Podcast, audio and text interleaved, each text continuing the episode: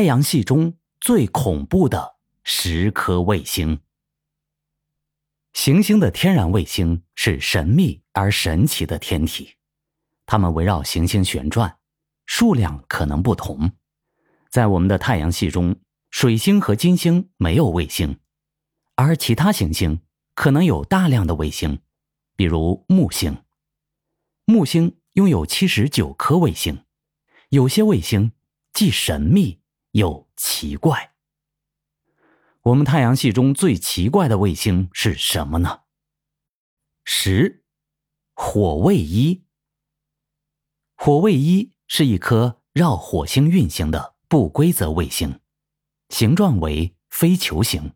该卫星的轨道和它的名字一样奇怪。火卫一。以战神阿瑞斯的儿子命名，他公转如此之快，以至于它在一天内可以绕火星公转三圈。它的旋转运行速率比火星自转的运行速率还要大，并且它的运动方向是相反的。火卫一在太空中看起来像是一个无趣的物体，但有趣的是，它终究将撞上火星的灾难性的命运。火卫一正以每百年一点八米的速度靠近火星，照这个速度算下去，四千万年以后，火卫一就将坠入到火星的大气层中。九，木卫四。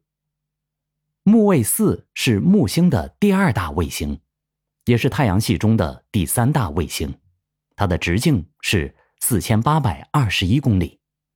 它是由伽利略在一六一零年发现的，它十六点七天绕木星运行一周。根据它的直径，它应该是一颗行星，但它确实是木星的卫星。这是我们可以观测到的太阳系中最古老的景观的地方之一，它已经拥有四十亿年的历史了。八，海卫二。这颗卫星在海王星的掌控之下，绕海王星运行一周需要三百六十个地球日，距离海王星最近点是八十四点一一万公里，最远五百九十八点零二万公里。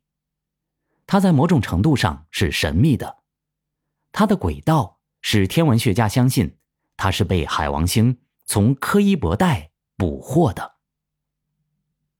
七，土卫六。土卫六是太阳系中的第二大卫星，它有一个厚厚的大气层，密度足够大，以至于它的固体核心被氮和甲烷云遮住了。来自太阳的紫外线辐射会引发气体之间发生的化学反应，从而产生有机分子。卡西尼号探测器揭示了土卫六由。乙烷和甲烷组成的湖泊和河流，事实证明，这些河流是由橙色云层中产生的雨水造成的。六，土卫八。事实证明，尽管这颗卫星离它的行星很远，但它还是被潮汐锁定了。这颗卫星在太空中很难找得到，由于它的潮汐锁定位置。它围绕土星轨道运行时，神秘的变得越来越亮和越来越暗。卡西尼号观察到这种差异，并预测了卫星的两个表面的亮度。五，土卫一。这个卫星的第一眼可能会吓到你们中的一些人，因为它的形状类似于虚构的空间站。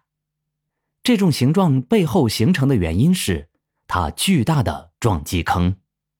撞击坑长一百三十公里，深度五公里。这个陨石坑以其创始人威廉·赫歇尔的名字命名。他于一七八九年发现了它。造成陨石坑的物体几乎把土卫一撕裂，但不知何故，土卫一在这场灾难性的事件中幸存了下来。四，土卫二。这是我们太阳系中最亮的天体之一，这是因为它的水冰结构反射了几乎百分之百的太阳光，但这并不是它唯一令人惊奇的地方。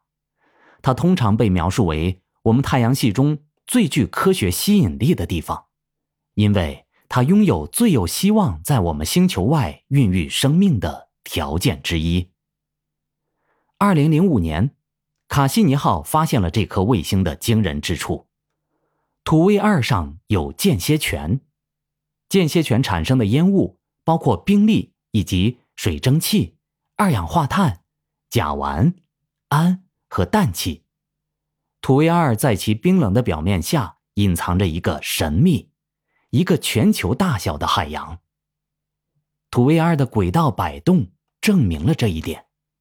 这只能是由其内部的液体引起的。三，土卫十五，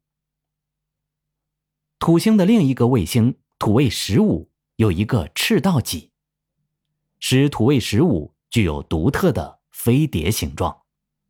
土卫十五的平均半径为十五公里，它是在一九八零年通过使用航海者一号在土星飞行期间拍摄的图像。而被发现的，它十四点四小时完成公转一圈。